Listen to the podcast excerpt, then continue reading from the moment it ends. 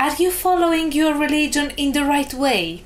How can you tell and how to remedy if you aren't? Stay tuned to learn the answers, or rather, the questions.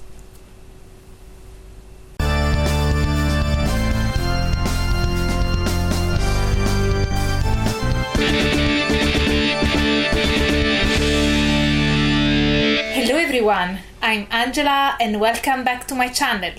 I'm a religious studies scholar and a university lecturer, hoping to create a community interested in the academic study of magic and magic practicing religions and traditions. My last video was an interview to Jennifer Uzzell on the overlaps between Christianity and paganism. I was pleasantly surprised by the interest and debates that conversation sparked, especially on the ideas of being a true Christian or a true pagan, and what such labels may entail. And thank you, Nocturnia Obscura, for bringing the issue up in the live conversation. So, I thought I'd chip in with my two cents on the matter. To answer the question on whether you're following your religion right, we should first address the definition of religion and which perspective are we employing to analyze this concept. The academic inquiry around religion and religions can be tackled from many different perspectives.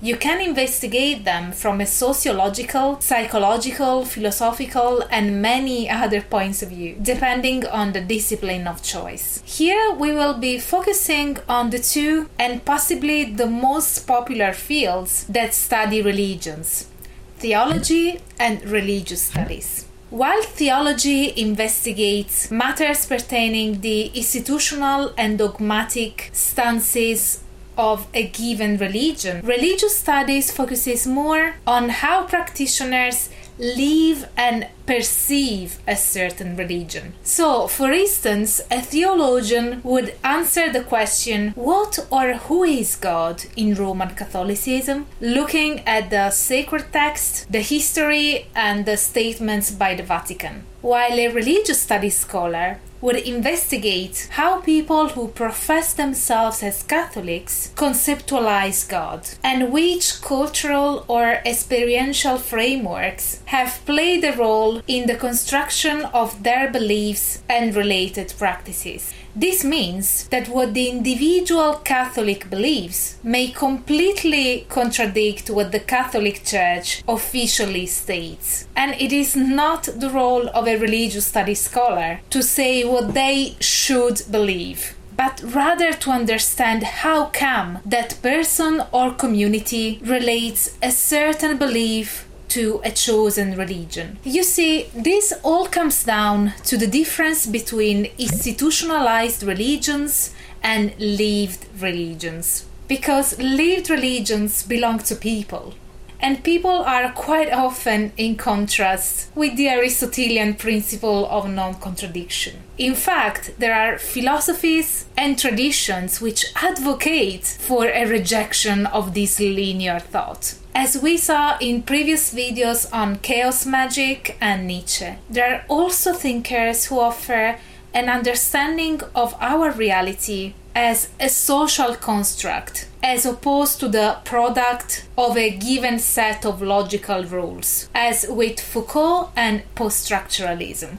Even in Buddhism, we find the idea that the rules of grammar may not, and in fact do not, according to them, correspond to how reality works, and hence how we interpret and experience it. Following a Foucauldian theoretical approach, Teemu Taira argues for a socially constructed understanding of religion by employing a methodology called discourse analysis. To put it in simple terms, religion needs to be understood as an empty signifier, as its meaning is continually negotiated, historically, socially, and culturally. Here, religion becomes what people make of it, rather than what they should make of it, according to a given dogma. Malory Nye highlights that our expectations when it comes to religion would be completely different if we were to acknowledge religion as a lived phenomenon, which he calls religioning. Allow me to quote this beautifully written passage. Religioning is not a thing with an essence, to be defined and explained. Religioning is a form of practice, like other cultural practices, that is done and performed by actors with their own agency rather than being subsumed by their religions, who have their own particular ways and experiences of making their religiosities manifest. A discourse of religioning also moves away from looking at religion in terms of the main religions, but instead looks at religious influences and religious creativities and the political dynamics through which certain conceptualization of religious authenticity are produced and maintained. To paraphrase what Meredith McGuire writes in her fantastic book on lived religions, when we focus on religion as lived, we discover that religion is not a single entity, but a conglomerate of diverse, complex, and ever changing mixtures of beliefs and practices, as well as relationships, experiences, and commitments. Thus, lived religions are not fixed unitary or even particularly coherent. Rather than conceptualize individual religions as little versions of some institutional model, she continues, we might need to rethink the notions we have of the institutional model of religions. Historian Robert Orsi adds to this to highlight that a lived religion can be seen as an expression of individual creativity and a result of personal experiences. To quote Orsi, also reported in McGuire, the religious person is the one acting on his or her word in the inherited, improvised, found, constructed idioms of his or her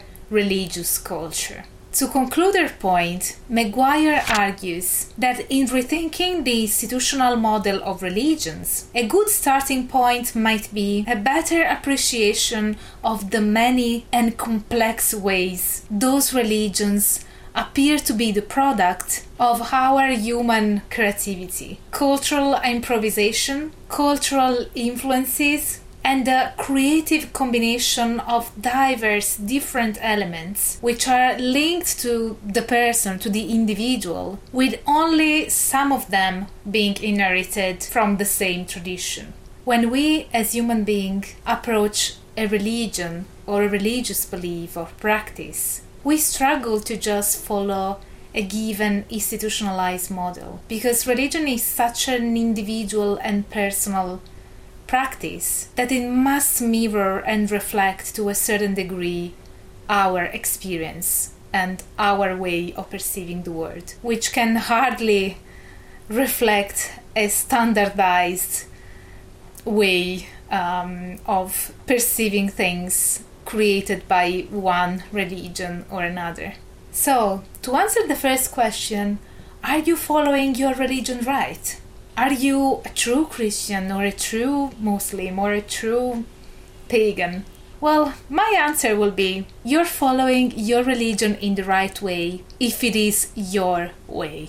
If it's giving purpose and enriching your life in some way. This, however, goes for others too. So, next time someone introduces themselves as a Christo pagan or a Jewish Wiccan or even as a transgender homosexual Catholic, my personal invitation would be please don't judge, listen.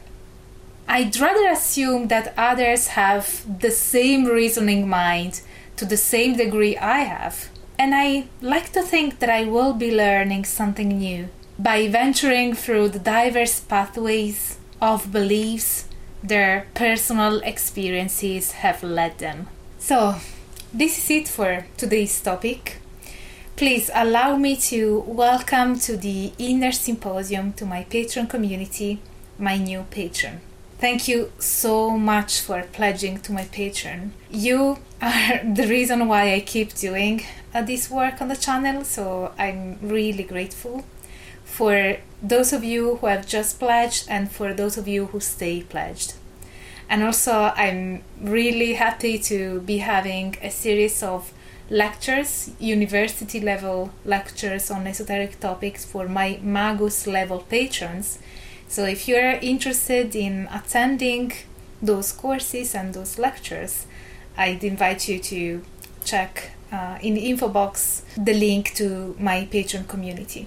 Also, let me know in the comments what do you think about being true to one's religion and doing your religion right.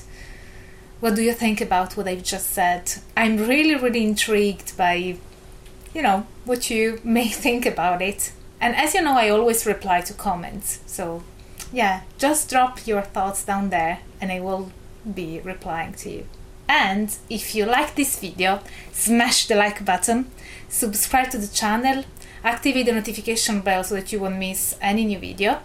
And please do share my videos around, it really helps me out.